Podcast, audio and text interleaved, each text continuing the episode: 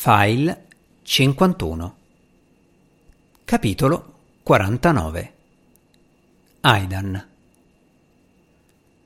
L'abito di Stephen Jasper costava più dell'auto di Aidan. Entrò nell'ufficio della Foothold alle 17.45 avvolto in una nuvola di costoso dopobarba e togliendosi un pilucco invisibile dal bavero della giacca. Aveva un taglio di capelli elegante, unghie ben curate e una valigetta fatta con la pelle di qualche animale in via di estinzione. Era terrificante. Fiona era una snob e i suoi amici non erano da meno, ma lo erano in maniera discreta.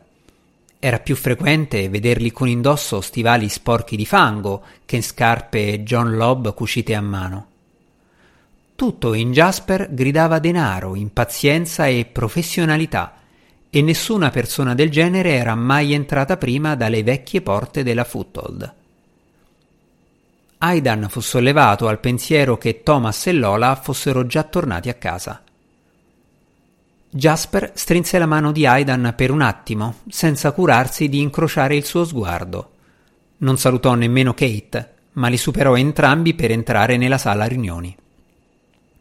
Ho venti minuti, quelle tre parole furono le uniche che pronunciò nel quarto d'ora seguente. Kate gli diede le stampate dei fogli di calcolo con la contabilità dell'anno. Jasper si sedette a un capo del tavolo senza ringraziarla e iniziò a controllare tutte le cifre in maniera metodica, riga per riga. Estrasse una penna stilografica dal taschino dell'abito e prese alcuni appunti ai margini. Giunto all'ultima pagina, tornò all'inizio ed esaminò nuovamente tutte le cifre. Poi si girò verso Aidan. Siete praticamente in bancarotta. La situazione non è tragica come... Sì che lo è. Dovrò dire al consiglio di amministrazione di chiudere l'attività e licenziarvi tutti. Signor Jasper, di certo sa che Arthur, il marito di Fiona, è molto malato e lei al momento non è in grado di affrontare questa situazione. L'ultima cosa di cui ha bisogno è... L'ultima cosa di cui io ho bisogno è essere associato a una specie di ente da quattro soldi sull'orlo del fallimento. Se la situazione dovesse divenire di dominio pubblico prima che io me ne sia disassociato completamente, la mia reputazione professionale potrebbe danneggiarsi. Jasper si alzò e prese la sua valigetta. Anche Aidan si alzò. Jasper era qualche centimetro più basso di lui e Aidan ne approfittò più che poté. Quindi è disposto a mettere in crisi una donna che si sta occupando del marito morente e a mandare all'aria la vita di quattro persone? Jasper lo guardò con attenzione, soffermandosi sulla sua camicia scolorita e i pantaloni di un completo scadente senza pensarci due volte, con permesso. Uscì dalla stanza e pochi secondi dopo sentirono il rombo della sua BMW che si accendeva e si allontanava. Kate e Aidan rimasero a fissarsi. E adesso cosa diavolo facciamo? chiese Kate. Per come la vedo io abbiamo due opzioni. Possiamo arrenderci e accettare quello che verrà, oppure cercare un modo per dimostrare che quel mostro di Jasper si sbaglia, facendo capire al Consiglio che possiamo raccogliere i fondi necessari per andare avanti. Sceglierei l'opzione numero due, se non fosse per il fatto che Jasper ha ragione. A livello economico siamo messi molto male. Dovremmo rimetterci alla clemenza del Consiglio. Avremo bisogno del loro aiuto per trovare liquidità nel breve periodo ottenendo un prestito. Esistono organizzazioni che finanziano gli enti benefici, quindi non credo che sarà impossibile, ma dobbiamo dimostrare il nostro valore. La Foothold è una buona organizzazione e ha fatto del bene. Kate aspettava che proseguisse. Per anni abbiamo lasciato tutto al caso, con Fiona che gestiva la situazione con i suoi modi eccentrici, ma la Foothold può essere molto di più I nostri servizi sono richiesti dalla comunità e dobbiamo riuscire a raccogliere fondi per espandere le nostre attività.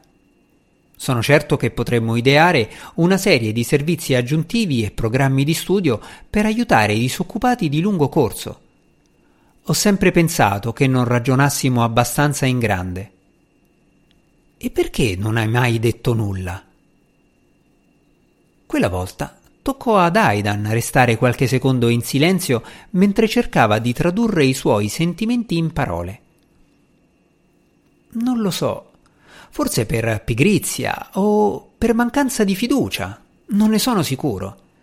Mi è sempre piaciuto il mio lavoro, ma immagino che la mia priorità fosse soprattutto la famiglia, crescere Chloe, sostenere Rachel. Per quanto riguarda il lavoro, ho solo tirato avanti evitando il più possibile lo stress e sentendomi realizzato per il semplice fatto di aiutare le persone. Cos'è cambiato? Beh, siamo nella merda, no? Non possiamo lasciare che quello stronzo di Stephen Jasper distrugga tutto ciò che Fiona ha costruito. Poi, sinceramente, Thomas e Lola non ce la possono fare da soli nel mondo reale. Kate sorrise. No, allora sentiamo i tuoi piani per l'espansione mondiale della Foothold. Anche lui sorrise. Oh, non pensavo a un'espansione mondiale. Quella è una cosa da poco. Pensavo più a una strategia intergalattica. Lezioni su come fare un colloquio su Marte, per esempio?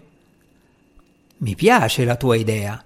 Seriamente penso che dovremmo provare a offrire alle persone la possibilità di ottenere qualifiche riconosciute.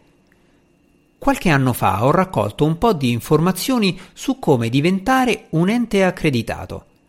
Fiona aveva detto che avrebbe approfondito la questione, ma non l'ha mai fatto. Quindi diventeremmo più una scuola che un centro di consulenza? Perché non entrambi? Penso che una delle cose più importanti che possiamo fare sia dare alle persone un motivo per venire qui e fermarsi anche oltre la mezz'ora di appuntamento. Questa gente ha spesso giornate vuote, si sente sola e isolata. Pensa se potessimo offrire loro più lezioni, magari anche un'area di socializzazione con un bar in cui possano incontrarsi e interagire e perché no, una piccola biblioteca? Kate si appoggiò allo schienale della sedia. Wow, hai parecchie idee. Sì, beh, rispose Aidan imbarazzato. Ho troppo tempo a disposizione. Molte idee, ma nessuna su come realizzarle. Forse su questo aspetto ti posso aiutare io. Credo che con un altro po' di brainstorming potremmo mettere insieme una proposta da presentare al consiglio di amministrazione e magari ottenere il loro supporto per avere un prestito a breve termine e fare una grossa campagna di raccolta fondi, in modo da ottenere la somma che ci serve. Giochiamo d'anticipo su Jasper. Sicuramente vuole convocare una riunione straordinaria del Consiglio per parlare della nostra situazione economica.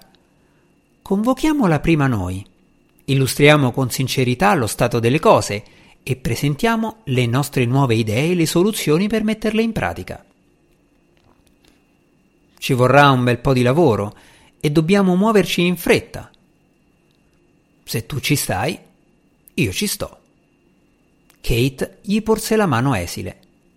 Aidan la strinse. Ci sto. Quando alzarono di nuovo la testa dai loro computer, erano le otto passate. Non devi andare a casa? No, rispose prudente Aidan. È tutto sotto controllo. Chloe mi ha scritto per dirmi che sta guardando qualcosa in camera sua e che mia madre sta dormendo. Se la cava anche da sola? Chloe? Sì, sta bene. È molto responsabile e sa che se ha bisogno può chiamarmi e sarò a casa in dieci minuti. Kate annuì e riprese a scrivere sulla tastiera.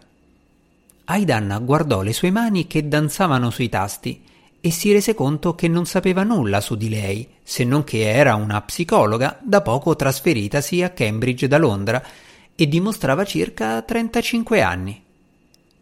Nient'altro. Era sposata? Non portava la fede. Aveva figli? Aidan non ne aveva idea. Pensava di no, ma chi poteva dirlo? Kate alzò la testa e si accorse che lui la stava guardando. Che c'è? Scusa, stavo riposando gli occhi. Sei stanco? Un po'. Anch'io. Kate spinse indietro la sedia e ruotò le spalle stirando il collo. Possiamo riprendere domani. Aidan parlò d'impulso. Ehm, non so se sia il caso, ma Fiona lascia sempre in frigo una bottiglia di Sancerre per le emergenze. Emergenze? Che tipo di emergenze? Emergenze tipo voler bere un bicchiere di Sancerre? Secondo te ci troviamo in una crisi di questo tipo? Credo che sia possibile. Va bene, infermiere Sawyer. Allora farà meglio a somministrare immediatamente 175 millilitri. Aidan scattò in piedi e andò in cucina a prendere due bicchieri e la bottiglia di vino dal frigo. Al suo ritorno, Kate aveva spento il computer ed era seduta su una poltrona bassa nell'area della reception e sorrideva guardando qualcosa sul proprio telefono. Aidan le diede un bicchiere e si sedette di fronte a lei chiedendosi con chi si stesse scrivendo. Lei dovette accorgersene perché gli passò il telefono per mostrargli una fotografia di una bambina piccola che indossava un vestito da principessa e un casco da pompiere. Questa è mia nipote Isla. Un giorno salverà il mondo. Si toglie il casco solo per dormire. Aidan sorrise. È bellissima. Ricordo Chloe a quell'età. Aveva un paio di stivali di gomma del postino Pat e insisteva per indossarli sempre, che piovesse o ci fosse il sole, anzi, soprattutto se c'era il sole. Alla fine dell'estate puzzavano così tanto che ho dovuto portarli in giardino e lavarli con il tubo di gomma. Ma poi ci è toccato comunque buttarli e le abbiamo detto che il postino Pat era venuto a riprenderseli perché gli servivano. Kate sorrise. Tu hai figli? le chiese Aidan quasi senza rendersene conto. No, rispose Kate dopo una breve esitazione. Un'ombra di tristezza le attraversò il viso. C'era qualcosa, ma non era pronta a parlarne. Stavo pensando di proporre un corso sull'assertività, disse lei bruscamente. Aidan lasciò che cambiasse argomento perché non voleva risultare indiscreto. Kate riprese a chiacchierare in modo vivace e le idee fluivano a ruota libera mentre sorseggiavano il vino. I contributi di Aidan tendevano a essere creativi e un po' folli, mentre quelli di Kate erano più pratici e realistici. C'era un buon equilibrio fra loro. Senza che se ne rendesse conto, la bottiglia di vino era finita ed era trascorsa un'ora.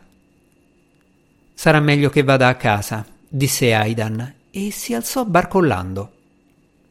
Oh, credo che non sia il caso di guidare. Lascio qui la macchina e prendo un taxi. Lo dividiamo?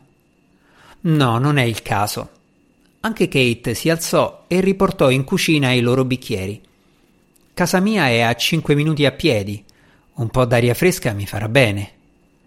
Prese la borsa e la giacca e spense le luci.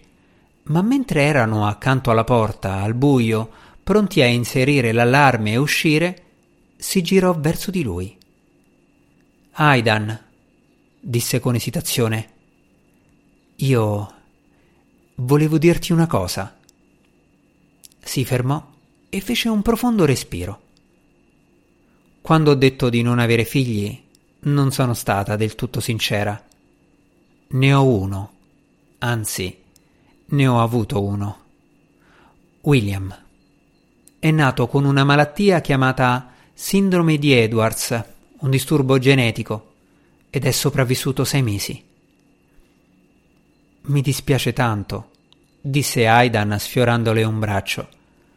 Beh, ormai è passato. Lo amavo tantissimo. Il mio matrimonio non è sopravvissuto alla nascita e alla morte di Will. Per questo eccomi, a 34 anni, a vivere da singolo in una nuova città, senza alcun legame. Non era pianificato. Di solito non ne parlo a nessuno, perché non vedo a cosa servirebbe questa informazione. E mi dispiace di averti vomitato addosso la mia storia, ma quando qualcuno mi chiede se ho figli e non parlo di Will, del fatto che ha vissuto e che l'ho amato, mi sento sleale nei suoi confronti. Aidan guardò il suo viso, teso e pallido fra le ombre. Grazie di avermelo raccontato. Beh, anche tu ne sai qualcosa di lutti. So che mi capisci. Gli diede una pacca sul braccio abbozzò un piccolo sorriso e uscì. Quindici minuti dopo, Aidan entrava in casa. Il piano terra era al buio e sentiva una musica attutita provenire dalla camera di Chloe. Guardò in cucina e vide Ai Rachel seduta su una sedia con il cavo di ricarica che le risaliva lungo il corpo. Vedendola così immobile, pensò che fosse disattivata, ma quando si mosse in silenzio verso le scale, lei girò la testa lentamente e i suoi penetranti occhi verdi incrociarono quelli di Aidan e sostenettero il suo sguardo come se potesse leggergli nel cuore.